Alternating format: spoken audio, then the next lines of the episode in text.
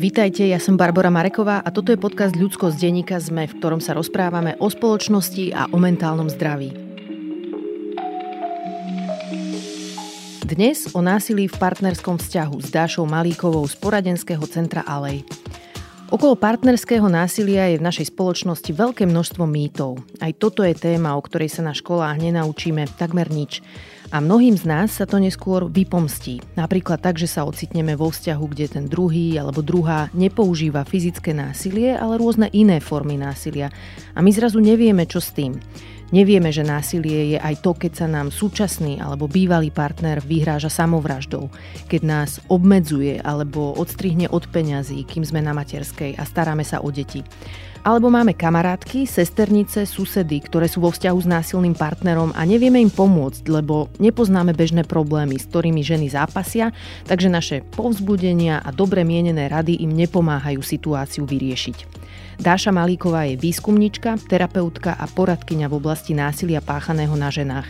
Pracuje v poradenskom centre Alej, ktoré sídli v Bratislave a na ktoré sa môže obrátiť každá žena, ktorá sa chce poradiť o svojej situácii, ale aj ľudia z jej okolia, ktorí sa o ňu boja a chceli by jej pomôcť.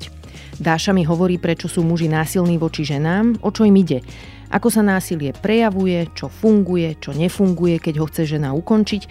No a hovorí mi aj o najnovších výskumoch v tejto téme, vrátane svojich vlastných, ktoré by sme mali poznať všetci a všetky, aby sme ženám a deťom v násilných vzťahoch vedeli lepšie pomôcť. Ak by ste sa na Centrum Alej chceli obrátiť vy, kontakt nájdete v poznámkach tejto epizódy. Ak máte spätnú väzbu, zaujímavý zážitok, myšlienku alebo tip pre mňa, moja adresa je ludskosť.sme.sk no a toto je Dáša Malíková. Dáša, vítajte v podcaste Ľudskosť. Dobrý deň.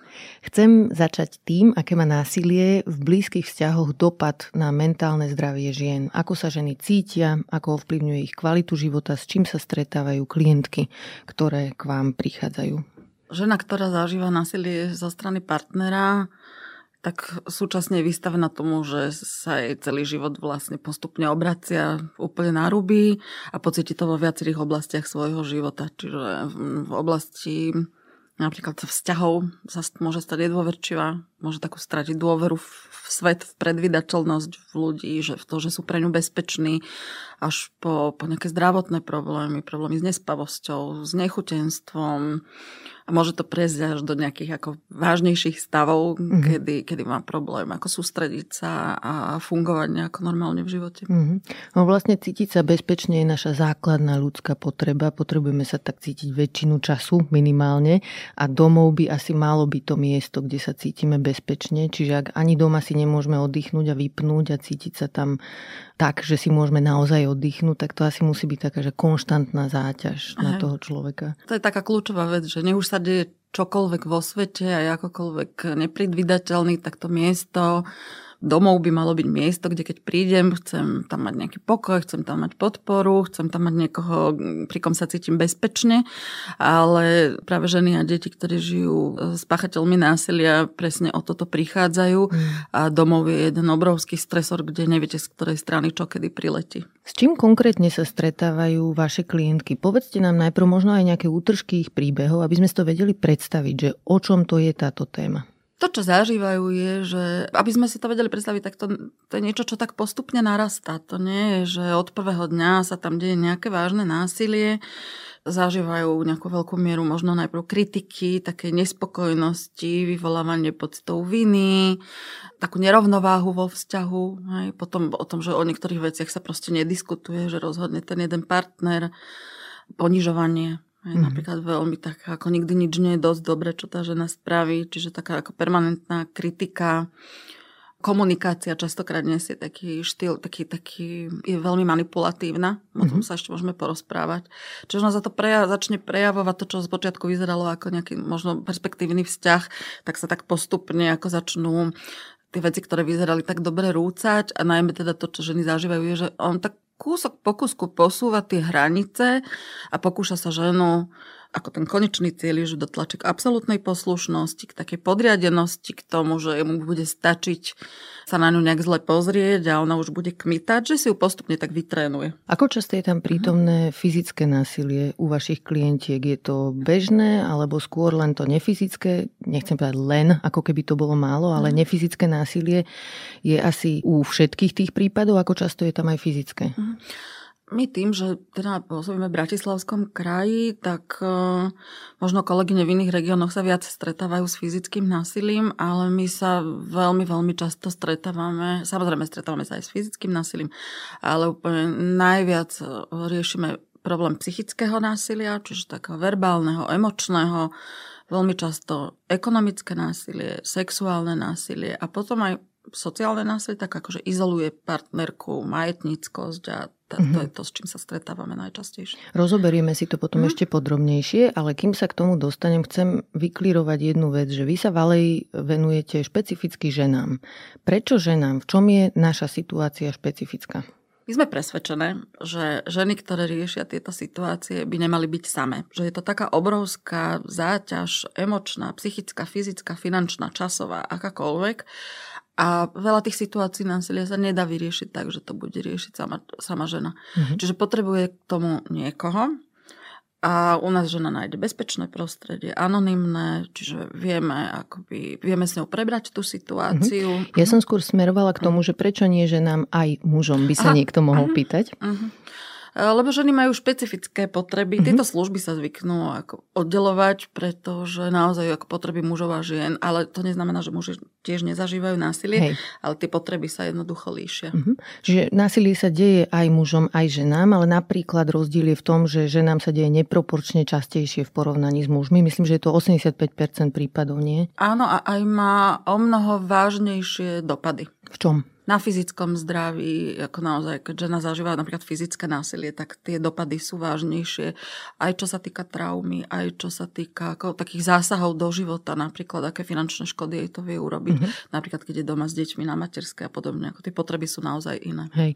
Toto je tiež dôležité asi spomenúť tie spoločenské defaulty, že ženy zarábame v priemere menej ako muži, plus teda odnášame si to, čo mu hovoria ekonomky a ekonomovia, pokutu za materstvo alebo rodičovstvo, čiže počas počas rodičovskej služby, tak to tu budem nazývať, sa nám zníži príjem a ten už potom zostane nižší počas celého nášho života veľmi často. Pričom teda treba tiež povedať, že mužov neohrozí odcovstvo. Takže je tam aj tento rozdiel a o peniazoch treba hovoriť v tejto súvislosti, lebo peniaze vlastne môžu rozhodovať o tom, či sa nejaká žena odváži odísť z nejakého vzťahu. Veľmi často ju tam drží práve obava, že nebude vedieť uživiť svoje deti a seba. Túto epizódu robím aj preto, že si všímam otázky ohľadne násilia v ženských skupinách. Uh-huh. Ja teda viem, že ženské skupiny sú dosť zaznávané v našej spoločnosti a teda vidím tam aj rôzne problémy, všelijaké, ja neviem, antivax názory a nejaké homeopatické rady. Ale zároveň mám pocit, že sa veľmi podceňuje ich prínos, pretože to býva častokrát bezpečné miesto, kde tie ženy sa môžu niečo spýtať a vlastne taký ten, nazvem to, že wisdom of crowds, taká múdrosť tej skupiny ju zvyčajne posunie nejakým fajn smerom, napríklad aj na nejakú linku, ako je tá vaša. Čiže v týchto skupinách si všímam, že častokrát sa tam objaví žena, ktorá chce zistiť, že či to, čo zažíva doma, je násilie, či to je problematické, alebo či náhodou nepreháňa. Hej, pýtajú sa, že keď ju muž ponižuje pred deťmi, keď je vulgárny, zastrašuje ich, alebo keď hádže vinu na ženu s tým, že vybuchol a ona ho vlastne naštvala podľa toho muža. Tak ženy to píšu preto, že neveria svojmu úsudku a mhm. snažia sa zistiť, či takéto správanie je ozaj problém a či nepreháňajú. Takže moja otázka na vás je, že prečo zvyknú ženy pochybovať o svojom úsudku? My sa s týmto stretávame veľmi často, že častokrát je to prvá vec, o ktorej so, žena, so ženou hovoríme. A ja by som povedala, že to je celkom dobrý začiatok. Že mm-hmm. už keď sa nad tým začína zamýšľať, už keď si kladie niektoré otázky a už keď sa pýta, či toto a hento a tamto a pomenúváva to, tak to je celkom dobrý štart mm-hmm. o tom, ako aby, aby ten proces niekde začal a prečo nie v nejakej ženskej skupine. Nemali by sme sa na to pozerať z vrchu. Dôležité je, aby sa potom dostala žena skôr na miesto, kde už tá pomoc potom bude profesionálna, kde bude presne nastavená na jej potreby. Čiže aby som sa na to nepozerala tak odsudzujúco. Ale je to veľmi dobrá otázka v tom, že v tej identifikácii vlastne násilia. A ja tam vidím viacero dôvodov, prečo sa toto deje môžem začať ktorejkoľvek, ako z ktoréhokoľvek rohu to zobrať, ale napríklad častokrát sa násilie vykresluje len ako fyzické násilie, mm-hmm. alebo niečo, čo zanecháva dôkazy.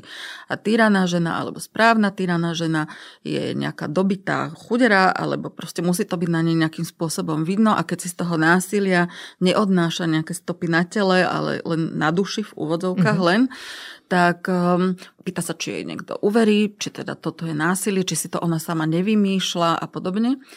Zároveň toto robia aj násilníci, že presne mhm. chcú, aby, aby žena sa tak cítila, aby práve to nedostatok dôkazov, že môže ísť a ukázať, že au, tak aj toto spôsobuje to, že však ako skutočné násilie je toto, keď ju bije, keď, ju bije, keď je tehotná a podobne. A potom aj, um, aj ženy same sa uh, niekedy porovnávajú s tým, že však sa pozri, že čo druhé ženy zažívajú Hej. a že ešte to není také zlé a podobne, ale je dôležité vedieť, že toto je len začiatok a že to sa bude niekde vyvíjať a že vždy je lepšie začať to riešiť na začiatku. Aj keď uh-huh. ešte žena nie je pripravená ako hneď nejak to riešiť, ale aspoň začať o tom hovoriť. Uh-huh. Tak poďme teda si tak uh, hĺbšie rozobrať, že vlastne aké má násilie podoby. Vy máte na, na vašej stránke taký zaujímavý dotaz dotazník, ktorý má fungovať ako taký, ak správne chápem, diagnostický nástroj pre niekoho, kto v tom má zmetok. A sú tam rôzne také veci, niektoré možno aj tu vytiahneme, čo, s čím sa stretávajú takže často ženy a potrebujete im to vysvetliť. Uh-huh. Môžeme to zobrať od takých jemných vecí až po také drsnejšie, okay. navrhujem. Čiže takým prvým nejakým znakom alebo niečo, čo si tak žena môže začať všímať, je, že tá taká nerovnováha vo vzťahu, napríklad čo sa týka uchopenia moci a mhm. rozhodovania, tak napríklad keď partner, ktorý viac zarába, má pocit, že tomu dáva oprávnenie, aby, aby prevzal nejakú kontrolu, moc a je to hlavou rodiny, ktorá rozhoduje, čiže keď sa muž snaží to tam vo vzťahu usadiť takto, potom, keď tam nie je dostatok rešpektu, čiže, čiže ženy by si mohli akoby same, same taký, taký test v hlave vlastne robiť, mm-hmm. že, či partner ich rešpektuje, či ich rešpektuje v tom, aké sú iné, že majú iné názory, lebo vzťah nie je o tom, že ma niekto bude teraz prerábať na svoj obraz, mm-hmm. ale akoby či ma príjima takú, akú som. Či sa pri tom partnerovi cítim bezpečne či je komunikácia otvorená. Hej? Ja sa nemám čo báť, keď partnerovi chcem povedať, ako sa cítim, čo potrebujem alebo čo sa mi nepáči. Ďalej určite aj ako, ako sa tam zaobchádza s peniazmi napríklad. To, že žena je napríklad doma s deťmi a robí plno neplatenej práce, teraz neznamená, že tomu mužovi to dáva moc, ako sme hovorili. Hej. A ide to až po to, že ako sa muž správa k žene spoločnosti. Mhm. Ponižuje ju, alebo ju kontroluje len pohľadom, keď má pocit, že ona hovorí niečo nevhodné. Alebo keď sme sa dotkli z narcizmu, tak narcistickí partnery, cítite sa pri tom človeku ako rovnocená ľudská bytosť vníma vašu skutočnú hodnotu alebo sa cítite ako nejaká pridaná hodnota, kde ho máte skôr reprezentovať a zvyšovať mu nejaký status, až po to, že začne naozaj byť tá komunikácia útočná, natlaková, prestanete sa pri tom človeku cítiť bezpečne. A veľmi často tie zmeny buď na seba teda začnú vnímať ženy samé, alebo ak úplne nezlikvidoval priateľky okolí rodinu, v okolí ženy, tak aj oni dajú spätnú väzbu, že tam sa deje niečo nedobré. Dám ten váš dotazník aj do popisu epizódy, aj s vašimi kontaktami, aby si ho tam ženy mohli celý prejsť.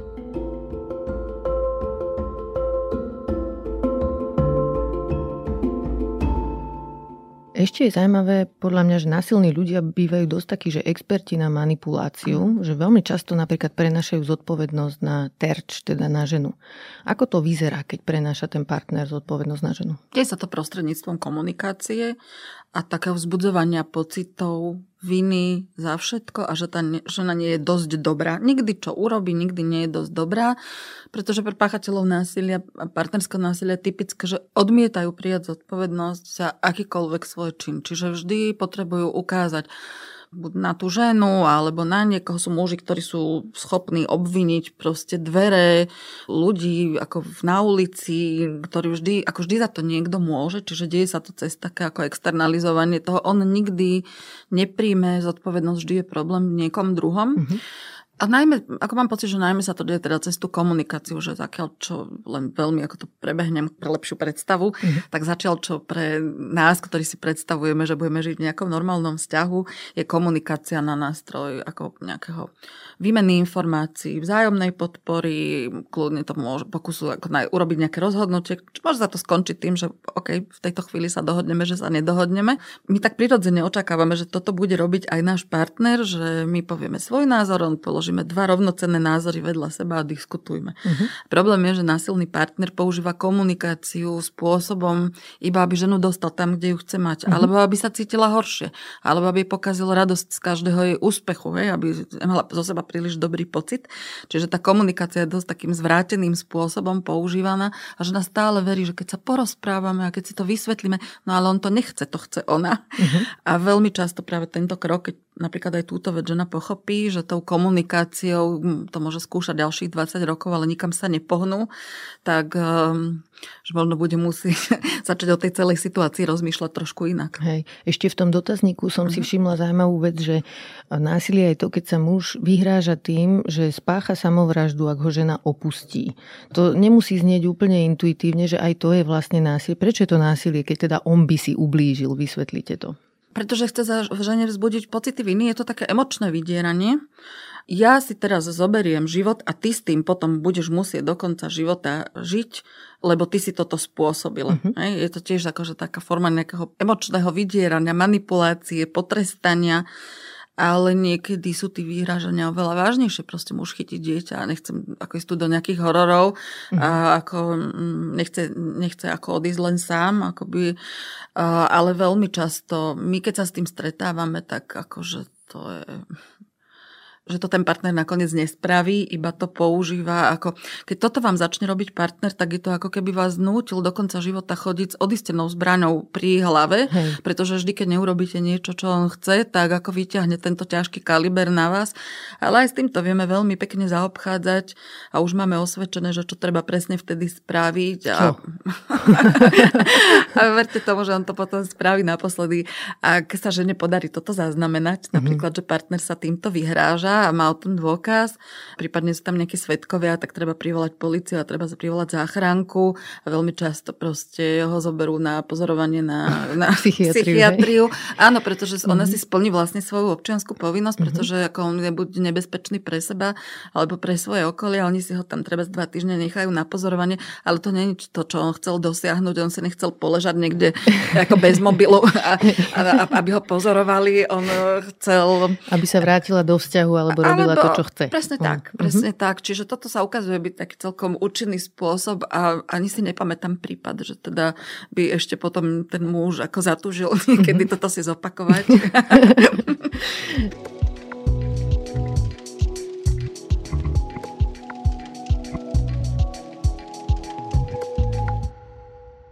Vy ináč Valej poskytujete poradenstvo pri všetkých typoch násilia, alebo ako máte zadefinované sami pre seba svoje uh-huh. teritorium, že čo máte riešiť a čo už je mimo vašej uh-huh. jurisdikcie?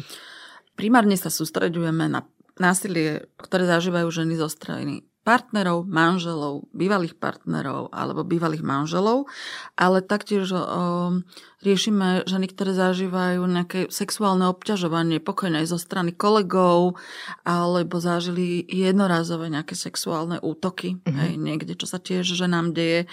Čiže asi, asi e, toto tak takisto potom násilie na deťoch, ale najviac máme pocit, že naj, najviac deťom pomôžeme, keď pomôžeme žene. Hej. Ale e, veľmi často sa stretávame s prípadmi, teda, že deti buď sú aj priamo prítomné pri násilí, alebo dokonca zažívajú násilie. Čiže aj, aj to. Spolupracujeme s právnikmi, ktorí sú citlivení, na tú tému, čiže máme tiež akoby také svoje siete, kde vieme, že tú ženu môžeme poslať a že tam bude v bezpečí, že nebude jej nikto klásť viktimizujúce alebo úplne hlúpe, stupidné otázky. Že vieme sprostredkovať, akoby rešpektujeme nejaké kompetencie a vieme sprostredkovať, keď vidíme, že tu, že tu treba viacej nejakého detského psychologa alebo niečo podobné. Ale toto sú také okruhy a nám sa teda okrem takých tých známych, chronicky známych typov násilia, o ktorých sme hovorili, tak veľmi, ako v poslednej dobe sa nám pridáva kyberstalking mm-hmm. a stalking teda ten dlhšie a, a postseparačné násilie. To je naozaj, máme veľa prípadov, že vlastne sa, taká, sa začne, začne násilie ešte viac prehlbovať, alebo sa... Potom, začne, čo žena odíde. Presne hej? tak, to uh-huh. máme naozaj veľmi veľa prípadov. Ako. Uh-huh. A ešte keď ste spomenuli tie deti, aká je korelácia medzi násilím na partnerke a deťmi? Že býva to bežné, že ten partner je aj voči deťom násilný? Uh,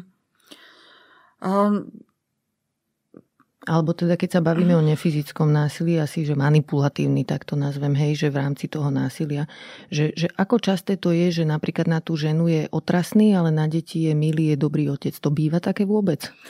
Toto je podľa mňa jeden z takých mýtov, že však ale dobre, tak on byl ženu a, a týral ju, ale je to dobrý otec. Hej, hej. Jasné, že nie je.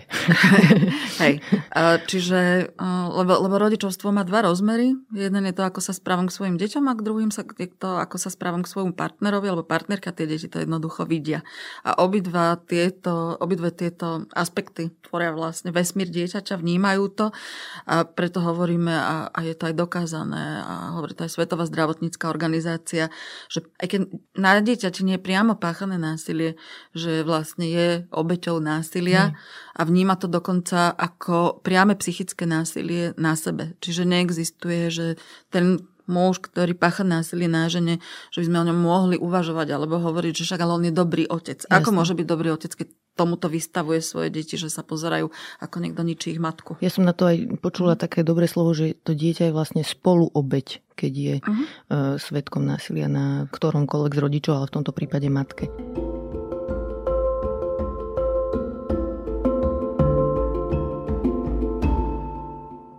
V našej kultúre venujeme zaujímavo veľa pozornosti tomu, prečo sa nejaká žena ocitla v násilnom vzťahu. Riešime, že aké mohla mať ona sama traumy, či náhodou nie je naivná, alebo nejaká citovo závislá od partnera, alebo moje obľúbené je, že či nebola náhodou zlatokopka. Uh. Ale e, vy robíte jednu super vec a upozornete na to, že diskusia má vyzerať inak. Vysvetlite prečo. Lebo by sme naskakovali presne na to, čo robia vlastne páchatelia ženám.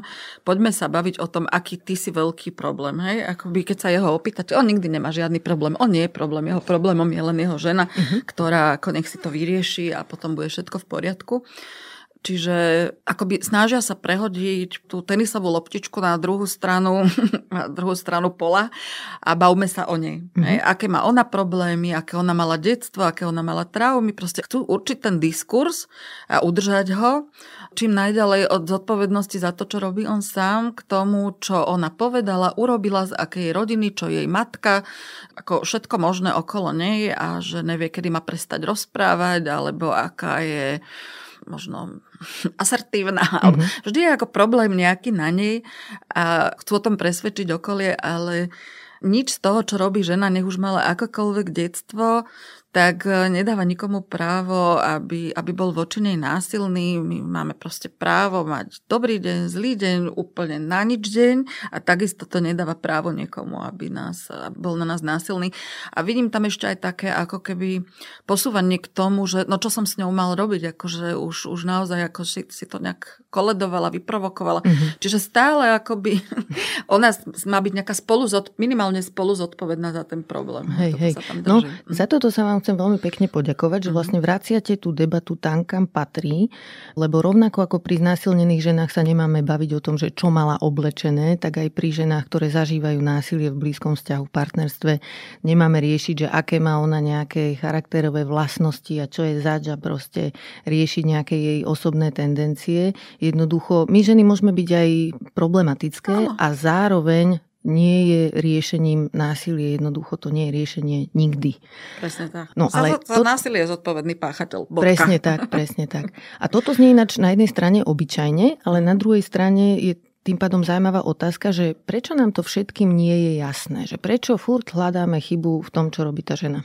Pretože toto sa tak stále nejako udržiava v spoločnosti Nemáme tu nulovú toleranciu násilia. Myslím, že bol taký, ako teraz mám čerstvo taký výskum v pamäti, že, že keď sa ľudia opýtali na prvú, že či sú proti tomu, aby muž bil ženu, tak povedali všetci, že nie a potom sa začalo k tomu pridávať také, že ale keď urobila toto, tak ako hej, sa to tak začalo. Ne? A potom keď ešte urobila toto a keď povedala toto a toto. A postupne tu ľudia tak z toho popúšťali, akoby, hej, ako keby násilie bolo nejakým spôsobom priateľné. Mm-hmm. Čiže niekde, niekde to tak v nás je, že to budú také nejaké patriarchálne ešte, ešte nejaké, nejaké ako také Vzorce uvažovania. Vzorce uvažovania. Mm. Muž je ten, ktorý rozhoduje a ktorý určuje, ako sa má žena správať, ako má vyzerať, chovať sa, hovoriť správna žena. A keď ona nesplňa nejaké jeho kritéria, tak má právo ju potrestať. Muž má právo rozhodovať a také, hej, a ona musela niečo urobiť, hej, že ona príde na policiu a povie, čo je muž spravila, oni sa jej opýtajú, no a pani, či, vy ste čo predtým povedali, hej, alebo mhm. čo ste mu také urobili. A mne ešte príde dôležité spomenúť, že že vlastne násilie je v našej spoločnosti tak rozšírené, že my už to považujeme ako za takú nevyhnutnú súčasť života, že je to znormalizované jednoducho ano. a že aj my ženy nie sme úplne zvyknuté cítiť sa v bezpečí. Budeme si tu do aleluja šerovať recepty, že ako v noci prejsť po ulici a prežiť to, alebo že ako sa nevydať za blbca a, a neriešime to, že ako má napríklad samozpráva zabezpečiť ulice, Aha. aby boli bezpečné pre ženy, alebo e, ako vychovávať chlapcov, aby neboli násilníci z nich, keď vyrastú. Takže aj toto mi príde dôležitá téma, ktorú by sme mali rozoberať a nebrať to násilie ako normu, že muži jednoducho niektorí sú násilní, toto musíme brať ako stanovený štandard a tým pádom jediný, kto sa tu má nejako zmeniť, sú tie ženy. A my tu máme strategizovať a hľadať tu teraz, že čo so sebou urobiť, aby sme neboli terčom násilia. To kde sme?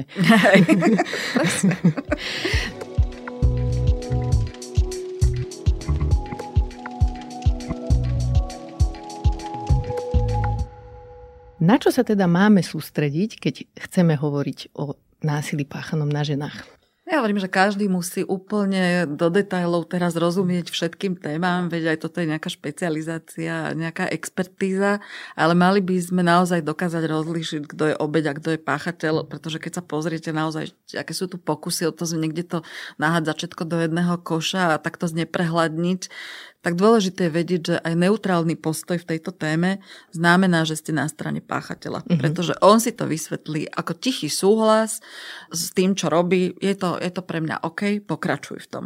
Čiže tam naozaj miesto na, na nejaký neutrálny postoj nie. Okrem toho verím, že normálne ľudia majú v sebe nejaký kompas, aj keď nemajú vzdelanie, neviem akého stupňa, tak niekde cítia, že proste toto nie je v poriadku, keď sa muž takto správa k žene, Hej. alebo keď si to, toto deje vo vzťahoch vzťahoch. Čiže v prvom rade ako úplne taká základná vec, že tam naozaj existujú dve strany a nie je to tak teraz, že tam ako rozriedíme trošku tú zodpovednosť tým, že trošku prihodíme ako aj tej žene a podobne, ale častokrát je to naozaj o tom, že ja sa stretávam s tým, že to proste je jasné, toto je páchateľ, toto je obeď. Čo vieme o mužoch, ktorí páchajú násilie na, na blízkych? Čo sú tí muži vlastne zač? Aké majú presvedčenia? Čo si myslia o sebe, o svete, o ženách? Aby sme si to ne, nepredstavovali, že to je teraz, ako, toto nie je homogénna skupina. Uh-huh. To sú muži z rôznych vzdelanostných skupín, sociálnych vrstiev. Neexistuje tu teraz ako nejaký typ, ktorý uh-huh. môžeme vytiahnuť. To, čo myslím, že, že je taká veľká zhoda všeobecná na tom a to, čo vidíme každý deň v praxi a v rozhovoroch so ženami je, že aký je obrovský rozdiel vo vzťahoch, keď je ten vzťah rovnocenný a ten muž s týmto prichádza, že nie, že, že nie sme rovnakí, ale sme rovnocenní a sme rovnoprávni. Takže toto nastavenie také a keď obidvaja, ako nemusíme to hovoriť, že len ten muž, keď obidvaja prichádzajú do vzťahu s takým rešpektom voči takej inakosti alebo jedinečnosti toho človeka, že partnerstvo nie je o tom, že ja teraz si ho tu prerobím, alebo že no tak sa ti nepáči, aká ona je, no tak sa zober a chod niekde, kde, hľadaj si presne podľa toho modelu, čo si si nakreslil, ale častokrát akoby on začne ju úplne komplet celú prerábať, lebo mm. on má tú predstavu, ako, ako sa má správať tá správna žena, správna matka a potom, keď ona to nesplňa, samozrejme tí ideály má iba voči nej, nie mm. voči sebe a keď ona nie je taká, ako, ako on si predstavuje, ale ako by ju chcel, tak ju začne tak trestať alebo tlačiť proste do nejakého modelu. Čiže spoznáme to naozaj akoby veľký taký výkričník je, keď vstupuje muž do toho vzťahu, že, že nie sú dva rovnocenní partnery. To je podľa mňa akoby kľúčové. Dobrý signál naopak je, keď muž ženu podporuje, keď sa teší z jej úspechov, keď napríklad e, ako v pohode zvláda, napríklad, že žena zarába viac peňazí.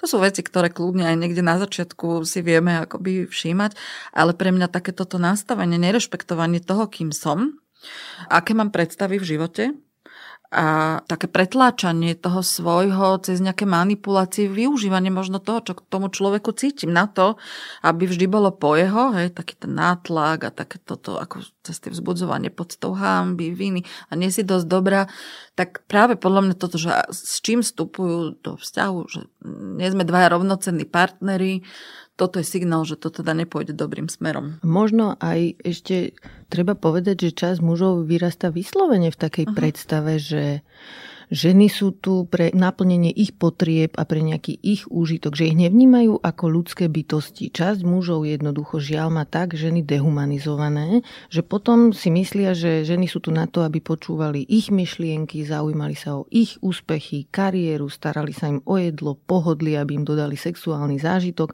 a že keď niečo z toho bolo porušené, tak majú právo vydobiť si to prípadne aj násilím. Hej, že to, taký ten entitlement sa tomu hovorí v angličtine. Toto je tiež popísané v knihách, ktoré ja uh-huh. som mhm. čítala. Toto je vlastne to, čo sme hovorili predtým, je to, ako to vlastne môže nejako, nejako začať. Hej? Uh-huh. A mhm. toto je presne to, čo ste teraz povedali, tak je presne to, ako to potom vyzerá uh-huh. a vlastne aj odkiaľ to prichádza. Uh-huh. Pretože naozaj množstvo mužov má ženu zaradenú, alebo tie očakávania, ako ktoré on od nej má, je, že zmyslom jej života má byť, aby... Je to taký egocentrický pohľad. Ja som, tu, ja som slnko a žena má byť nejaká ako planetka, ktorá ako niekde ma obieha, hej, ale nemá mať čo vlastný život. Ona tam má byť preto, aby naplňala moje očakávania, uspokojovala moje potreby. Ona má byť zodpovedná za to, že aby som sa cítil dosť šťastný, sexuálne uspokojený, keď som sexuálne frustrovaný, aj za to je zodpovedná ona. Uh-huh. Keď prídem domov, ona tam má byť, má čakať, nemá klásť zbytočné otázky. Čiže ona, ona má ako zapadnúť iba do toho, ako si on nejaký režim v domácnosti predstavuje, ale akoby hlavne ona má teda obiehať po tej jeho dráhe a správať sa tak, ako si on predstavuje a keď ona vybočí z tej dráhy, tak ako jeho úlohou ju pritiahnuť za každú cenu späť, potrestať ju, aby na budúce si to nedovolila. Ale niektorí naozaj majú pocit, že ako on príde domov, ona má čakať a má proste krúžiť okolo neho a mhm. uspokojovať všetko to, čo som povedala. A skadiaľ toto tí muži majú? Kde nabrali takéto presvedčenia? Veľmi často z rodín, mm-hmm. v mhm. ktorých vyrastali, alebo vplyvom iných mužov, ktorí mali na nich v detstve vplyv. Samozrejme aj tým, ako sa tá rola muža prezentuje, taký ten, ktorý má všetko pod kontrolou, ktorý o všetkom rozhoduje, kto tu má pod kontrolou všetko, hej, už to samé je ako dosť veľký nezmysel.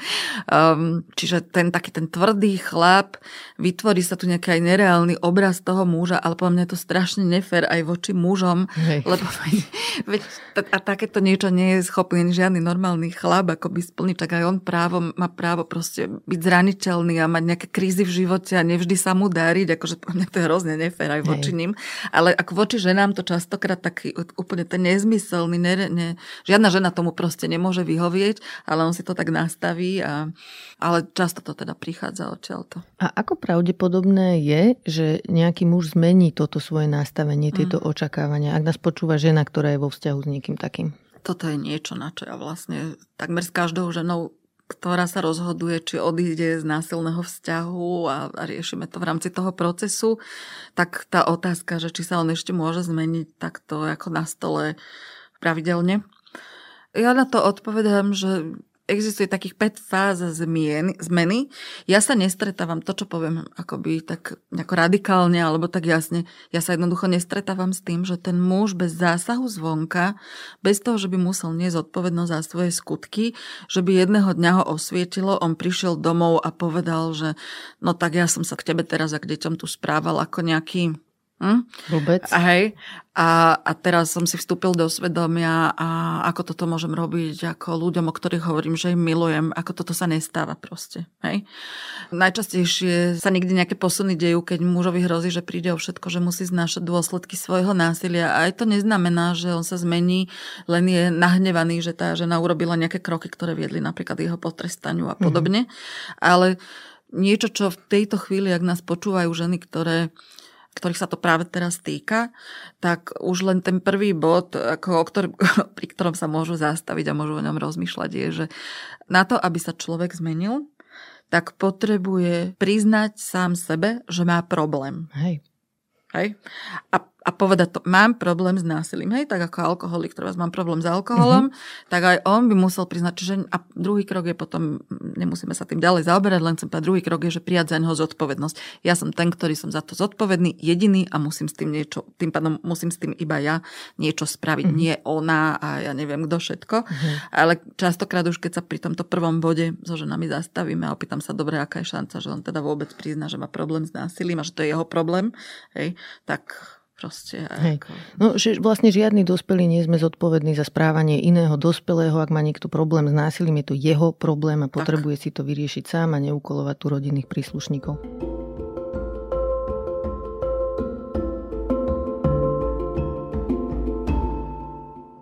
A ešte jedna vec bola pre mňa zaujímavá, mhm. keď som si čítala o téme násilia, že keď e, majú krátku zápalnú šnúru, tak to nazvem teraz, e, muži a hádžu vínu na ženu za to, že vybuchli alebo proste mhm. boli agresívni, násilní, tak zvyknú hovoriť, že to ty si, akože ty to nejako vo mne spúšťaš a neviem sa ovládať, lebo tiež napríklad si vytiahnu nejakú, že ja som mal ťažké detstvo, hej, alebo že sú tam nejaké také problémy, ktoré nevie prekonať u seba, uh-huh. ale tam je zaujímavé si všimnúť, že tento muž sa zvyčajne vie ovládať, keď je v prítomnosti iných ľudí. Zastaví ho policajt a on sa môže cítiť nahnevaný, že má platiť pokutu, ale nezbije toho policajta, hej, alebo sudcu, alebo ja neviem, šéfa v práci, keď ho nahnevá.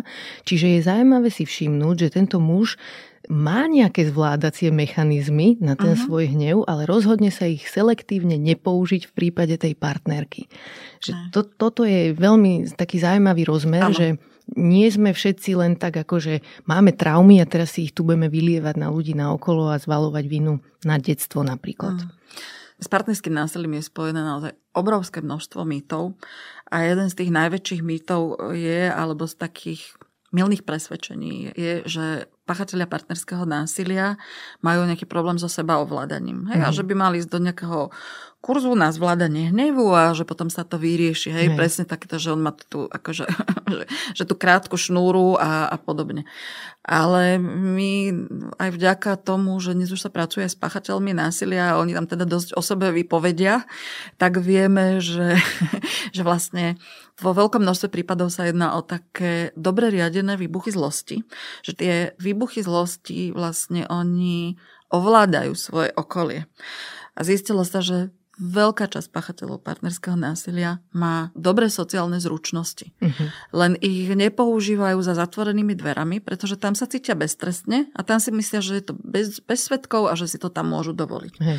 Ale keď jeho naštve ráno šéf v robote, tak on s tým pekne vydrží domov, on tomu šéfovi, on tam nebude riskovať, že príde o prácu čo sa tam stalo s tou krátkou zápalnou šnúrou. Hej. Hej. On s tým pekne vydrží a tam to rozbalí až doma. Čiže toto je naozaj veľký mýtus a pre ženy to je také veľmi ťažké prijať, lebo keď ona žije v tom, že ona niečo zle spravila a potom zistí, že vlastne to bol chladne vypočítaný výbuch zlosti, lebo je to veľmi efektívny spôsob, ako že nejako rýchlo ukázať, kde je jej miesto a aby čušala, Hej. tak toto je pre nich také, pretože ona si myslela, že to nejako sa dá zvládnuť alebo niečo, ale že on to robí zámerne. Mm-hmm. Hej?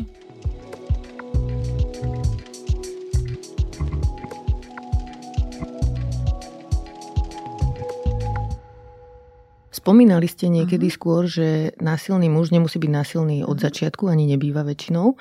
Kedy sa to násilie potom eskaluje? Čo sú nejaké také rizikové uh-huh, obdobia? Uh-huh, uh-huh.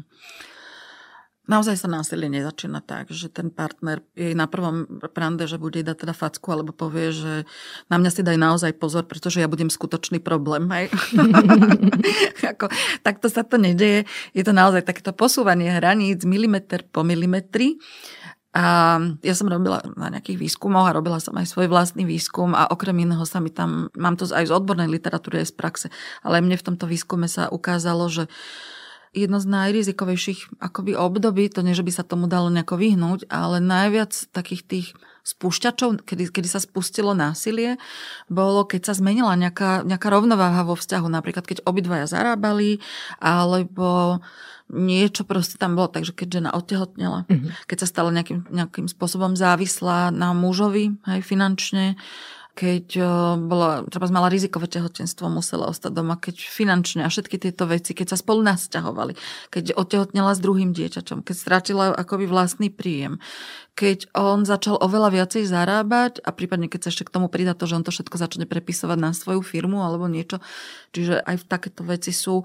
Potom napríklad, keď muž príde o prácu, tak žena sa stane, ako to tak kanalizuje cez ňu, že to tak začne ventilovať. Mm-hmm. Takže aj keď počas covidu sa ako takéto veci diali, je tam viacero akoby takýchto vecí, ale to sa tak so ženami väzie, ako oni sú vždy zodpovedné za to, hej. Hej, ako čo sa, čo sa mužom stalo. Hej. Dobre, a ešte aké mm. také ďalšie možno predstavy alebo narratívy nám podľa vás mm-hmm. bránia vidieť pravdu v téme násilia páchaného mužmi na ženách, že akým veciam zvykneme veriť v našej mm-hmm. kultúre, ktoré nahrávajú páchateľom? Mm-hmm.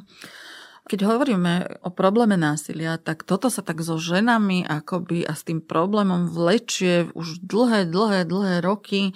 Je to taká tá história, že vždy sa ponúkali ako také rôzne vysvetlenia preto, prečo akože ženy teda zažívajú násilie od toho, že, že sú hysterické, alebo že si to nejak užívajú, mm. alebo že to nejak provokujú, alebo keby chcela, tak by nejako odišla a potom celé ako vysvetlenia také psychologizujúce, alebo čokoľvek.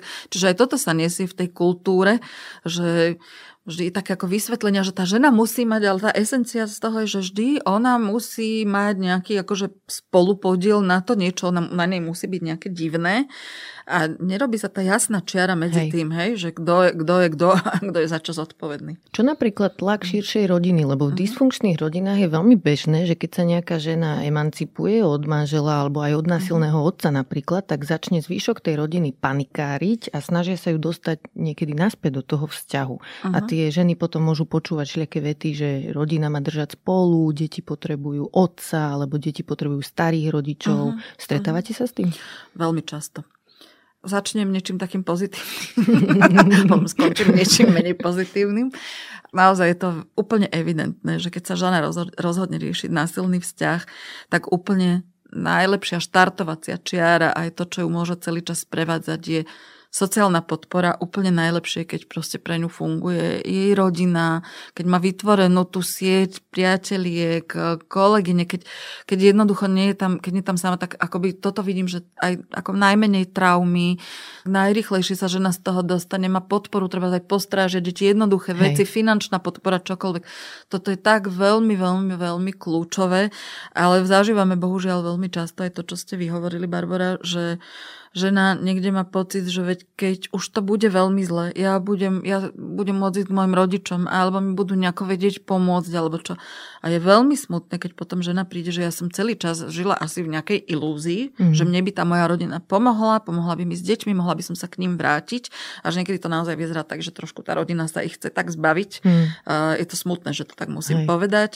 A, a nesie sa s nami aj takéto, že však uh, ženy musia vydržať, hej, a hentá vydržala a tamtá babka vydržala a ty musíš proste tiež, čiže aj toto. A rodina za každú cenu pokope. Máme hej. to tu, hej, a tie tradičné rodiny bajné. a, a do nekonečna odpúšťať hej. a veci slúbila a ja neviem čo, no ale veď toto žiadna žena neslúbila, že ako dovolí mužovi, aby na nej páchal násilie vždy, keď hej. sa on bude cítiť frustrovaný alebo menej hodnotný. A ešte ja som si jednu vec všimla, že také reči o nepodmienečnej láske. Že, že láska medzi dospelými ľuďmi nemá byť nepodmienečná, je to postavené na nejakej obojstrannej spokojnosti a, a tí ľudia sú si tam rovní. Čiže to, čo niekedy hovoríme, rozoberáme to aj v tomto podcaste pri deťoch, že deti by mohli zacítiť v úvode života nepodmienečnú lásku, že ich príjmame také, aké sú, tak pri partnerovi už toto neplatí. To keď si taký, aký si, tak sa proste prerob, keď si násilný. Ale bezpodmienečná láska aj pri deťoch neznamená, že im nekladieme nejaké hranice. Jasné. Hej? Mm-hmm. A takisto všetko má svoje hranice. Jasné. Čiže aj keď partnera milujem, tak to neznamená, že teraz mi môže skakať po hlave a ubližovať mi.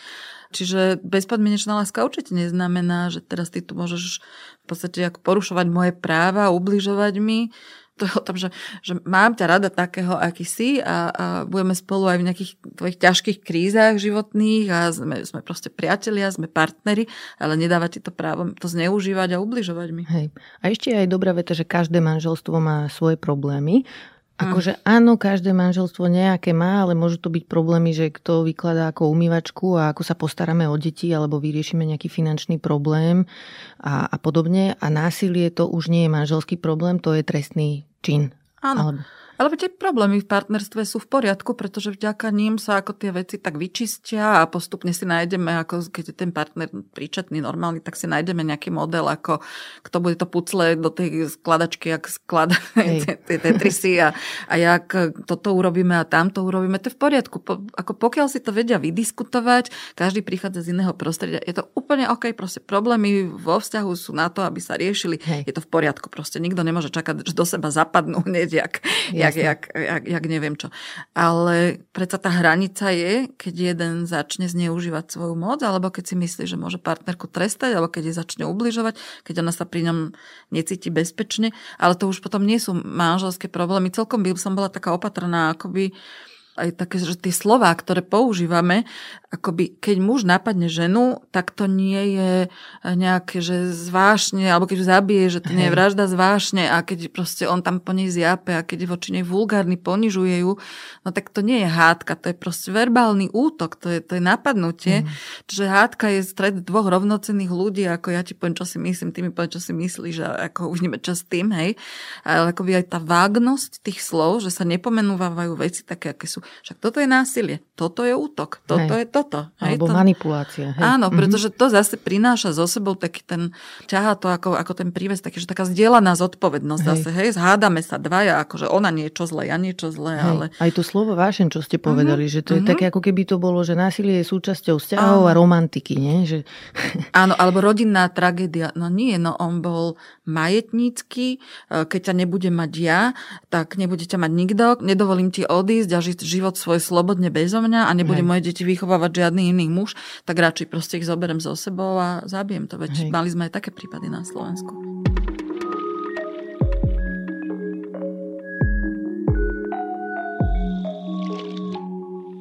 Poďme teda k takej tej inkriminovanej vete, že tak teda prečo neodišla, ktorá uh-huh. zvyčajne nasleduje po prevalení sa niekoľkoročného násilného vzťahu. Vy máte príležitosť vidieť tie príbehy zblízka, takže ako vnímate túto otázku? Uh-huh. Najprv by som možno povedala, že to nie je pravda, že ženy neodchádzajú zo vzťahu, aj keď viem, že tak neznela tá otázka, ale drvivá väčšina žien nakoniec zo vzťahu odíde. Mm-hmm. Nie je to v čase, keď si to predstavuje to okolie, možno tá žena to neurobi hneď a neurobi to spôsobom, ako by si možno jej najbližší predstavovali, ale žena napokon odíde. Ale celé je to jednoducho proces. Namiesto toho, aby sme sa pýtali, že prečo žena neodíde, by sme sa mali pýtať, že čo všetko už urobila, pretože keď žena začne hovoriť o tom, že ja už som skúsila toto, ja už som urobila toto, ja som proste skúšala sa do nemoty s ním o tom rozprávať a riešiť to a, a zavolala som ho na takú terapiu a k takej rodine a ja neviem kde všade, tak vlastne vy zistíte, že tá žena toho urobila veľmi veľa, Hej. ale ešte stále niekde žije napríklad nejaká nádej, e, že on sa zmení, alebo on teda slúbi, že sa niečo zmení, chvíľku to vydrží, potom to tu máme zase na stole, hej, a prípadne ešte v nejakej horšej verzii. Hej. Čiže nepýtať sa, prečo neodišla. Plus, keby to bolo také jednoduché, tak by to urobili tie ženy všetky, Hej. aj zajtra. Očividne to nie je také jednoduché. A ja sa môžem pýtať tiež, no, kam pôjde? Uh-huh. A čo keď bola 7 rokov s deťmi na materskej a nemá vôbec žiadne zdroje? Čo keď on poštval všetkých ľudí proti nej a ohovorili, čo keď z nej urobil psychicky chorú na alkohole závislú ženu? A čo ona keď sa jej... teraz bojí, že deti áno, napríklad vezme. Čo uh-huh. keď jej odstrihol medzi tým od všetkých jej sociálnych kontaktov, pretože napríklad sabotoval akýkoľvek jej pokus o vlastný život, keď chcela len s kamoškou vybehnúť na kávu alebo niekam sa, sa prebehnúť alebo akoby mať kúsok vlastného života, tak Hej. akoby slúbil, že postráži, ale každý jeden, každý jeden jej pokus proste, pretože by ju nemal pod kontrolou. Napríklad, že, že jej materská chodila stále na jeho účet, že jeho výplata, že sa jej dostával do internet bankingu. Môžeme dva, dva týždne teraz pokračovať, aby som hovorila, že ako muži sa všelijakým spôsobom, akými taktikami sa snažia zabrániť tomu, aby žena odišla, keď v jednej chvíli to vyzerá tak, že on, on robí všetko preto, aby sa jej zbavil, na druhej strane urobí e, tisíc ďalších protiťahov, aby ona zo vzťahu v žiadnom prípade neodišla, mm-hmm. lebo mhm. konečne si ju vytrenoval, má pocit, hej, a teraz Hej. Hej. Dobre, ale mhm. mnohé môžeme mať e, napríklad kamarátku, ktorá uh-huh. sa nám zdôverila s tým, že zažíva nejaké formy násilia uh-huh. a my jej povieme, že jasné, odíď, dáme jej nejakú uh-huh. tú podporu a podporu aspoň teda verbálnu, hej, a akože podporíme ju v tom morálne, alebo ako uh-huh. to nazvať.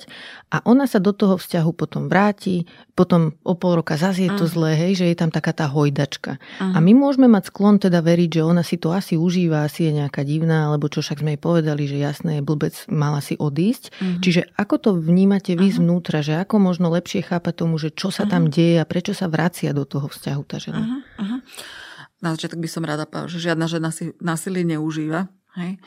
A potom ja len akoby tak predošle možno jednu vec, že ja som začala násiliu oveľa viacej rozumieť, keď som sa začala, začala si čítať napríklad veci, ktoré napísali ľudia, ktorí pracovali s páchateľom násilia. Mm-hmm. Že naozaj sa mi akože odkryl úplne ešte ten, ten, to, čo mi tam chýbalo niečo, tak vtedy vlastne mi to celé zapadlo do seba mm-hmm. a preto dnes akoby už lepšie rozumiem nejakým veciam a dúfam, že to svoje porozumenie teraz budem vedieť aj lepšie nejako sprostredkovať, len to som chcela povedať, že dôležité, akoby aj to z tej druhej strany. Čiže hovoríme o, hovoríme o stratégii, ale hovoríme najmä o tom, čo sa deje, akoby prečo tá žena neodíde hneď a podobne. Hej. Dôležité je vedieť, že to je proces. Veď aj my, keď vieme v živote sami, že máme nejaký problém, tak hneď ako v sekunde to neriešime tiež, ako ešte skúšame to, skúšame hento. Ale teda to, čo som ja vypozorovala a robila som teda na to najprv prieskum, taký výskum so ženami sama a potom aj v takom výskumnej skupine sme to overovali, ešte bolo, že vlastne ženy prechádzajú, ženy v násilných vzťahoch prechádzajú takými šiestimi fázami, pretože mňa veľmi zaujala ako dynamika násilných vzťahov, čo sa tam deje, čo, čo sa všetko deje, kým žena ukončí násilný vzťah, aké faktory to vplyvňujú a podobne ktoré sú tie brzdiace, ktoré sú tie, ktoré to podporujú a vyha, ako poháňajú tú ženu von z toho vzťahu. Uh-huh. A, a teda mne aj v tom výskume sa potvrdilo, že ženy prechádzajú šiestimi fázami, kým ukončia vzťah. Uh-huh. A možno veľmi stručne len si to prejdeme. Prvá fáza, ktorou si prejdú všetky ženy, je, keď si ešte žena nepripúšťa, nemá pomenované, že to, čo zažíva, je násilie. Mm-hmm. Ešte je veľmi zraniteľná a ovplyvnená tým, čo hovorí muž, to jeho verziou, keď hovorí za všetko môžeš ty a že na, na základe, a keby si toto nerobila a toto nehovorila, tak by sa toto doma nedialo, ty si problém a bol by doma kľud. A v tejto prvej fáze e, naozaj žena preberá akoby tú nejakú verziu na toho, čo sa deje vo vzťahu toho muža a verí, že keby niečo robila inak a lepšie a bola lepšia mátka, viac mu venovala pozornosť, alebo ja neviem čo všetko, akože jeho akým očakávaniam vyhovela, ako ho uspokojila. A v podstate naozaj preberá zodpovednosť za násilie častokrát ona. A vtedy, aj keby ju niekto počúval, tak naozaj môže zodpovedať takému tomu, tým, tým starým teóriám o syndrome tyranej ženy a naučenej bezmocnosti a ja neviem čo, hej. Čiže uh-huh. ako v tejto prvej fáze to takto môže vyzerať. Ale to je len prvá fáza, z ktorej sa potom všetky ženy niekam posunú. Uh-huh. Problém je, vôbec to nejdem akoby teraz tým smerom ťahať, problém je, že túto ako inštitúcie, policajti, všetci majú ženu tyranu, akoby ženu, ktorá zažíva násilie, za, zafixovaný iba v tejto prvej fáze mm-hmm. a takto sa má správať po celý čas, má to byť statické, nemenné. Netušia, že žena prejde ďalšími piatimi fázami a keď žena príde napríklad na, na znalecké posudzovanie alebo niekam na policiu už v nejakej inej fáze, nezodpovedá tomuto, hej, pre, dostaneme sa k tomu neskôr, len som chcela povedať, že teda dôležité je vedieť, že tam je ďalších 5 fáz a tá druhá fáza je, že keď už tá žena vie, že má problém, napríklad celé sa cíti, ako, ako vidí svoje deti, aké dopady to má na nej, mm. čo jej hovoria priateľky, ako vidí, že niečo nie je v poriadku, tu si už veľa žien pomenuje, buď si povie, že to je násilie, alebo povedia, že sa v tom vzťahu necítia dobre, že vie, že niečo tam není OK. Možno si vtedy už začnú zháňať nejaké informácie, už úplne nenaskakujú tomu partnerovi na to, že čo on hovorí postupne sa aj samé začnú aj v tom vzdelávať, ale akoby už ten problém je jednoducho zvedomený. Hej. Hej? Viem, že mám problém, ale ešte nie som pripravená s ním niečo urobiť. Mm-hmm. Tretia fáza je fáza prípravy. Ešte k tomu treba povedať, že potom tie jednotlivé fázy, že to nie je také úplne čisté, že oni sa môžu prelínať, Áno. hej, že mm. môže to byť čiastočne jednou nohou, žena môže byť ešte v tej a už druhou, druhou v tej. Mm-hmm. Fáza prípravy je to, že už teda viem, že mám problém, už že mám problém v tom, že mám násilného partnera a že problém je on, hej. Mm-hmm. Môžu tu byť ešte, ešte také ako zbožné priania ženy prítomné. Ešte to neznamená, že ona nedúfa, že ten partner sa zmení, nejak sa spamätá, nejaký, ja neviem, meteorit múdre do hlavy, alebo mhm. nejaký zázrak, že sa stane, alebo že si konečne uvedomí, ako ubližuje jej a deťom. Ale v tejto fáze už žena sa začne pripravovať na to, že niečo urobí. Tá fáza prípravy môže byť veľmi, veľmi dlhá, môže byť, môže byť, že aj roky v nej ženy proste zostanú, napríklad preto, že teraz má malé deti, mm-hmm. ale už sa pripravuje, že si dokončí školu. Že sa vráti do svojho dobre plateného zamestnania alebo si nájde nejaké lepšie. E, môže byť, že sa porozpráva s právnikom alebo že navštívi organizáciu ako my, kde to môže byť ten prvý krok, že o tom hovoríme. Okay? Mm-hmm. A plánujeme nejakú jej budúcnosť. Tá budúcnosť už nie je nejaká taká, ako len taká... Nadobúda to nejaké konkrétne rozmery, začne mať nejaký plán. Mm-hmm. Hej? Vráti sa k rodičom s deťmi, alebo pôjde do podnajmu, alebo hento, toto. Proste začne, začne napríklad sa prvýkrát porozpráva s právnikom. On mi povie, že aké má možnosti. Hej? A štvrtá fáza je šetri si peniaze, odklada mm-hmm. si peniaze, mm-hmm. odporúčam. štvrtá fáza je fáza konania, keď žena začne už tie kroky, ktoré si pripravila postupne robiť. Naozaj to veľmi individuálne. U každej ženy proste vyzerá to inak. Pre niekoho to môžu byť právne kroky, že žena zavolá prvýkrát policiu. Hej? On neverí, že ona to spraví, lebo ona mu to 5 rokov hovorila a on si myslí, že to urobí proste, že 150 krát to žena urobí.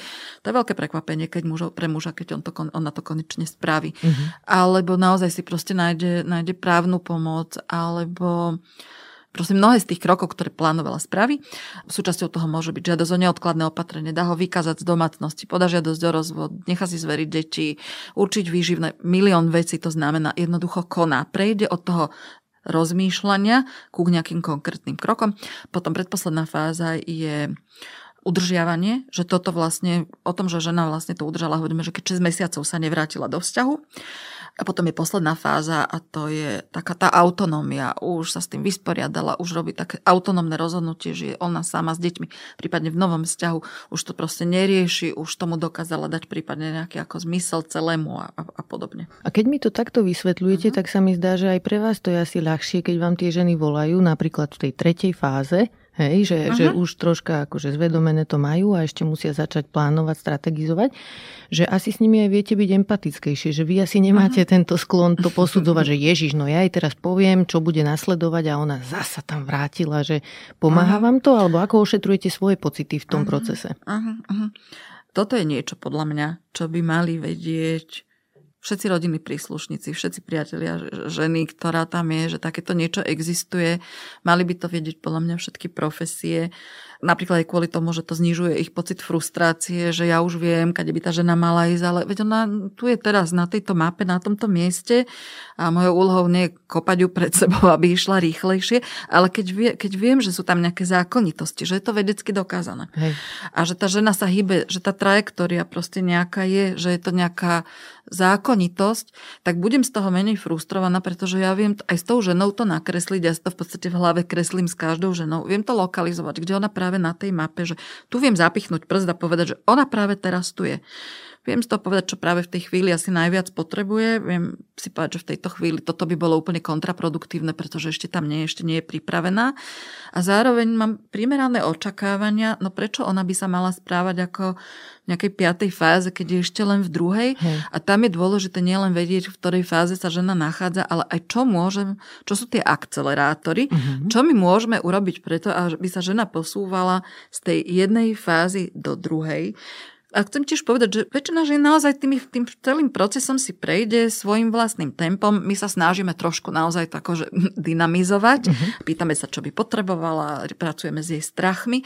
Ale bolo veľmi zaujímavé, keď som robila ten výskum, tak ja som si potom nakoniec tie mapy žien, tie trajektórie, ako to išlo, niektorá naozaj odišla ako tou priamou líniou, že to smerovalo ako od zoznamenia k odchodu bez jediného návratu. Uh-huh. Potom bol tam aj taký vzorec, že e, žena z tej fázy uvažovala uvažovania, to je tá druhá fáza, niečo sa tam stalo veľmi zle a bez toho, že by sa akokoľvek pripravila na odchod, proste akože v sekunde sa zbalila a šla. Mm-hmm. Ale drvivá väčšina žien bola tá, tam bola, bola tá dynamika taká, že odišla, vrátila sa, odišla, vrátila sa niekoľkokrát, proste to tam bolo veľakrát, niektoré boli akože veľmi veľakrát, ale nechcem sa pri tomto zdržať, len chcem povedať, že ja som si tie mapy tých všetkých žien potom vlastne, akoby, jak mali tú líniu, preložila cez seba. Bolo to ako snehové vločky. Mm-hmm. Ani jedna nebola taká istá. Každá jedna žena má svoj úplne vlastný vzorec toho, ako celým tým procesom prechádza to je tá zákonitosť. Preto ako sa ja môžem ako tu na niečo ako sa mi nepáčia proste fyzikálne zákony, tak sa budem na ne hnevať. Proste tak to je. Ale čo bolo úplne skvelé, že ako som preložila tie mapy vlastne jednu cez druhej tých všetkých žien, tak videla som, že to bolo fakt, že jediná čiara sa neprelínala, každá to mala veľmi individuálne, ale oni sa krásne v tej piatej fáze všetky stretli v jednom Aha. bode a už potom to ako veľmi pekne išlo a, a ja to vlastne teraz opisujem slovami niečo vizuálne, Hej. ale toto znižuje frustráciu všetkých ľudí a samozrejme ja to používam aj na to, že napríklad keď zavolajú priateľky alebo rodiny príslušníci, mm-hmm. mami, otcovia, žien, ktoré to zažívajú, tak je to jedna z vecí, s ktorými sa o, nich, o tom porozprávam. Nejak to tých spo- ľudí upokojí vlastne, mm-hmm. že no ako tu, čo ja teraz budem na ňu kričať, že rýchlejšie. Čiže zvyknú sa vám ozvať aj rodiny mm-hmm. príslušníci, ktorí sú svetkom toho, hej? Áno.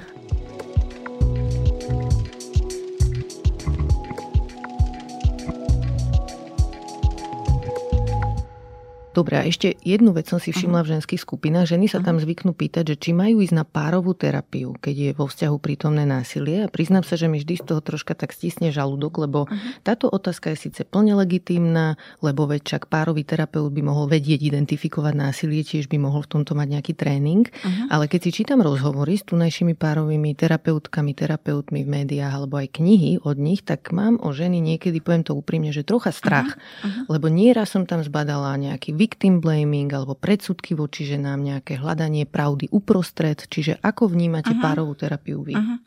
No, k nám sa naozaj celkom, že niektoré dostávajú aj po tom, čo už takéto pokusy o párovú terapiu absolvovali, že dúfali, že tam sa ten problém nejako vyrieši. Hej to, čo mnohé ženy nevedia, že my v prípade, že vo vzťahoch je, je prítomné násilie, že niektoré prístupy sú kontraindikované. Uh-huh. Týka sa to spoločnej mediácie, pretože mediácia môže byť aj individuálna a týka sa to akýchkoľvek rodinných terapií, sedení, čohokoľvek a týka sa to určite aj párovej terapie, pretože párová terapia má nejaký účel, tá môže riešiť nejaké také partnerské problémy komunikačné, ako niekedy ten, ten párový terapeut funguje skôr ako prekladateľ z turečtiny do španielčiny španielčiny, lebo on tam počul niečo, čo ona vôbec nepovedala naopak.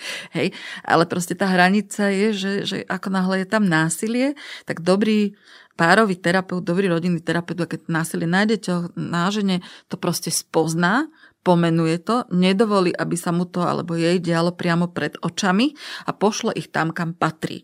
Nebude proste sa snažiť za každú cenu tú rodinu udržať, kus tej zodpovednosti hodiť na ženu a nedá, nestane sa súčasťou hry toho násilníka, pretože to, čo on urobí, je, že on práve potrebuje zostať pri terapeutoch, ktorí akoby mu budú na to naskakovať, Hej. budú to s ním hrať a to, keby sa ona viacej snažila a neviem čo proste, a ty máš tiež nejaký kus podiel, akož nejaký podiel viny na tom. Uh-huh. To, čo urobí dobrý, dobrý psycholog alebo psychologička alebo dobrý párový terapeut je povie, že toto, toto čo robíte, je trestný čin. Uh-huh. Toto, čo robíte, je násilie. Toto voláte fyzické násilie, čiže to pomenuje presne tými slovami. Hej.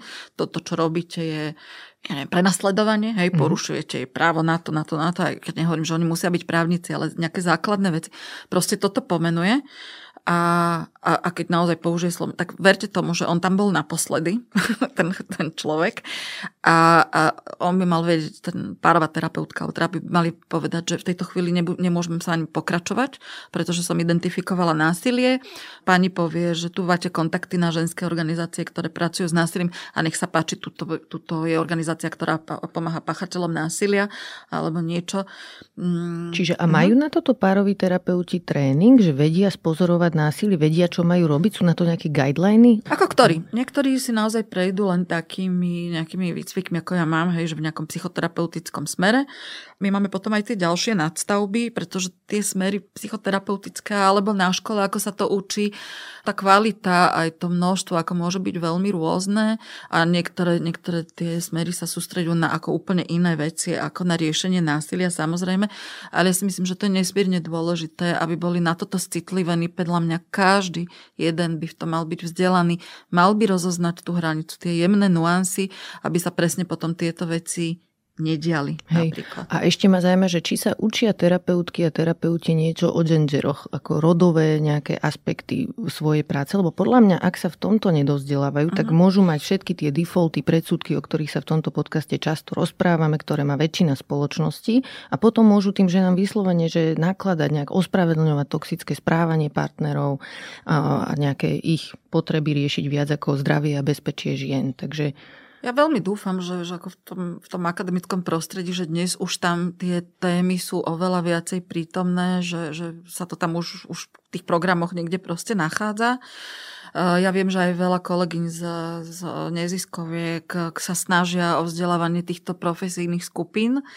Niekde sú tomu viac, alebo niekde menej otvorení, ale pre mňa je to, že úplný že basic, pre mňa je to, mm-hmm. že mhm. úplný základ, čím by si mali prejsť, aby, aby si to ako nastavovali tie, tie hodnoty. Napríklad ja keď vzdelávam ľudí, tak moja prvá otázka je, že na chvíľu sa teda zastavím a každý sám pre seba si zodpovedajte na otázku, kde sa pre vás začína násilie. Mm-hmm. Hej? Mhm. A teraz akoby okolo toho môže vzniknúť celkom zaujímavá diskusia. Úplne stačí, keď tí ľudia zostanú ticho, ale ako môžeme o niečom týždeň diskutovať, keď to nemá ako človek uprataný v sebe. Čiže toto podľa mňa veľmi, veľmi chýba, akoby aj ľudia, ktorí už sú dlho v praxi, akoby oživovať si to vzdelanie, veď, veď vedecký pokrok akoby v tomto sa tak veľmi rýchlo hýbe. To, čo oni pred 20 rokmi sa učili, ja viem, že majú plno práce a všetkého, hej, akoby, ale dnes máme oveľa moderne, modernejšie teórie, ktoré oveľa viac odpovedajú tomu, čo ženy zažívajú a keď to nemajú refreshnuté, uh-huh. tak potom sa naozaj môžu diať také veci, že aj je to také viktimizujúce. A vy sa uh-huh. Kde vzdelávate? Ako sa vzdelávate? Vďaka čomu ste citlivená v týchto uh-huh. témach? Mňa teda o násilí ako prvý učili muži. v, v mojom psychoterapeutickom výcviku boli to Američania. Jeden z nich napríklad pracoval s pachateľmi násilia vo väzení. Čiže ja som mala taký, ako, ten, ten štart bol taký veľmi zaujímavý. A potom eh, som, som veľa takého ako vzdelávania som si prešla sama práve, ktoré bolo špecificky zamerané na ženy. A potom som teda mala šťastie, že keď som bola interná doktorantka, písala som vlastne o stratégiách, ktoré ženy používajú na to, aby zastavili násilie a vlastne presne o tej dynamike násilia, tak som mala, okrem iného, som mala takéto obdobie, že fakt som 3 roky mohla si prechádzať všetky výskumy 40 eh, rokov dozadu, čiže ja som si to tak akoby spätne vybudovala. Už som mala celkom dlhoročnú prax, čiže som si mi to mohlo tak pekne nasadať na to s tým a dnes to mám takéto akademické a takéto ako to, to, to výskumné, že som si tak poctivo prešla tými najdôležitejšími výskumami, čo sa týka proste násilia páchaného na ženách, partnerského, čo sa týka páchateľov násilia, som si tým tak poctivo prešla. Čiže ja to mám akoby vyskladané takýmto spôsobom, ale nie každý má ten luxus teraz, aby sa tri roky niekde, niekde hrábal. Ja som samozrejme popri tom robila plno iných vecí. Hej, jasné.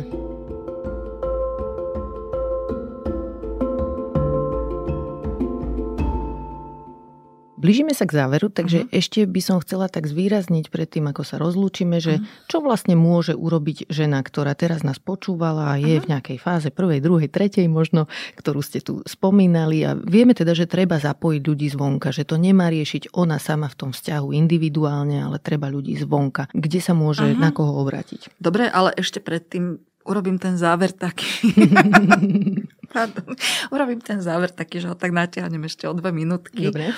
Lebo jedna ako z vecí je, že veľa žien si myslí, že ten problém vyrieši samé. Uh-huh. A umerne tomu používajú aj stratégie. Že si myslia, že to vyriešia rozhovorom s mužom. To, o čom sme vlastne dnes hovorili, že jemu to jedného dňa dopne hmm. a sa stane príčetnejší, prestane toto robiť a že on zrazu nejakú sebareflexiu od niekiaľ nadobudne a tak. A proste všetky tie veci, tie veci môžu byť, že sa ho snaží upokojiť, alebo o nejakých veciach nehovoriť, alebo to robiť spôsobom, ako on chce, alebo tak vyhovieť tým jeho potrebám, prípadne sa mu tak nejako vyhýbať v tom byte, čokoľvek, ale všetko sa to deje v tom byte.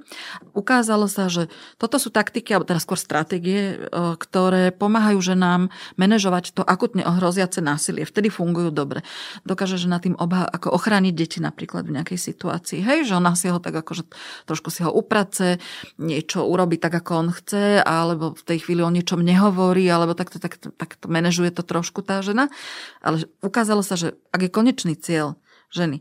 Aby prestalo násilie vo vzťahu, tak z dlhodobého hľadiska tieto súkromné stratégie jednoducho nefungujú. Mm-hmm. A tam patrí aj to, že keď sa žena fyzicky bráni, niektoré ženy sa napríklad v Amerike sa bránia aj zbraňou, ale ani to nefunguje. Ukázalo sa, že toto sú v podstate najmenej účinné stratégie, ak žena chce definitívne zastaviť.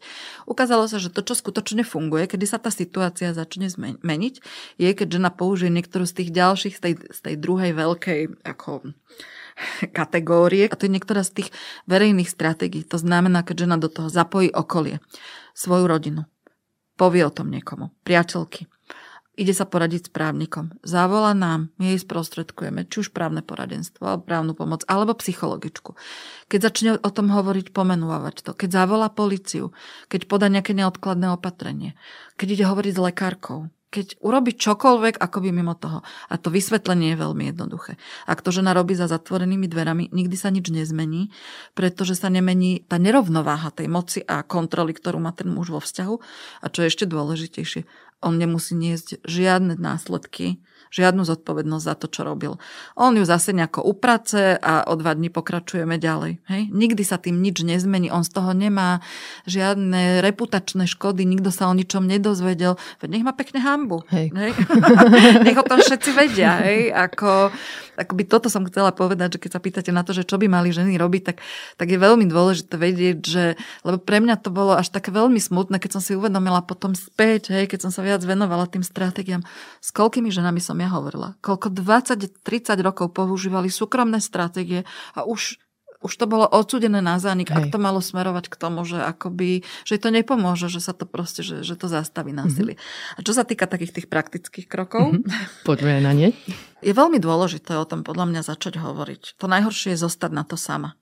Vždy existuje niekto, kto vás vypočuje kto vás nebude odsudzovať, kto vás nebude posudzovať, kto sa k vám bude správať rešpektujúco a s kým o tom môžete hovoriť, aj keď na to ešte nie ste pripravená. Čiže môže to byť priateľka, môže to byť kolegyňa, môže to byť, e, môže to byť otec, ktorý ako má s, dcerou dobrý vzťah, môže to byť ktokoľvek. Existujú na Slovensku ženské organizácie, kde ľudia možno nemajú o tom predstavu, že keď k nám prídu, hej, alebo že čo môžeme ešte prípadne sa, sa k tomu vrátiť, ale je vždy dobre sa ozvať ľuďom, ktorí tej téme rozumejú a to, že sa ozve a že príde, neznamená, že hneď to rieši. Ja Môže mám... sa aj nezáväzne poradiť, hej? Len, a... že nebudete ju do ničoho tlačiť, keď nechce. Ja mám skúsenosť, že niekedy medzi tým, kedy príde žena prvýkrát alebo prvýkrát začne o tom uvažovať, že toto by bolo možné riešenie alebo že sa rozhodne pre to riešenie, môžu prejsť 3-4 roky. Mm-hmm. Čiže my máme veľmi primerané očakávania. My naozaj nečakáme, že keď žena príde prvýkrát, že zajtra podáva žiadosť o rozvod. Hej. My to vnímame ako proces. Mm-hmm. Čiže môže sa prísť len porozprávať, môže si to s niekým, kto nie je emočne zaangažovaný, nebude ju do ničoho tlačiť, lebo tá žena je pod veľkým vnútorným tlakom, vonkajším tlakom, ešte keď sa pridá rodina a podobne. Čiže len o tom hovorí s niekým kde sa nikto o tom nedozvie, že o čom sme sa rozprávali. A kde môže len postupne to začať otvárať, pretože aj v tom myslení ona si potrebuje tými krokmi, celým tým procesom prejsť, dať si na to čas a keď budeš pripravená opäť. Ale môžu to byť len rozhovory a postupne, ako len sa mení jej pohľad, pretože ten proces počíva v tom, že ona postupne mení pohľad na seba na vzťah, na toho partnera a to nikto nemôže chcieť, aby sa to stalo akože takto zo dňa na deň u ženy. Ďakujem pekne a ešte kým sa rozlúčime, dajte nám aj nejaký tip na dobrú knihu. Ak by si chcel niekto čítať a lepšie porozumieť pachateľom násilia a zažiť trošku takú zrážku s realitou a prísť o poslednú nádej, že, že ten partner sa fakt zmení, tak napríklad výborný autor je Lundy, Lundy Bancroft, Bancroft, ktorý napísal knihu Why why does he do that? Ako prečo, to, prečo to robia? Uh-huh. Kde vlastne je to človek, ktorý dlhodobo pracuje s páchateľmi násilia, ktorý nás pripraví, v tých knihách pripraví vás o úplne posledné ilúzie. Ale opisuje veľmi dobre vlastne, o čo páchateľom ide, prečo to robia, čo funguje, čo nefunguje. Ako uh-huh. naozaj cez tie jeho knihy sa dá tomu veľmi dobre porozumieť. Super, ďakujem, dám ju do popisu epizódy. Toto bola Dáša Maliková. Ďakujem za rozhovor. Dovidenia.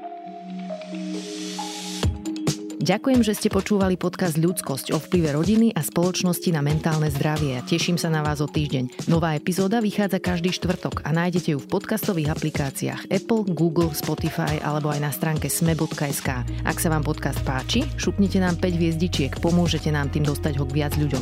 Na výrobe tejto epizódy som spolupracovala s Adamom Blaškom a moje meno je Barbara Mareková. Ak mi chcete napísať, budem sa tešiť. Moja adresa je ľudskost zavináč sme.sk. No a vidíme sa aj v podcastovom klube Denníka Zme na Facebooku.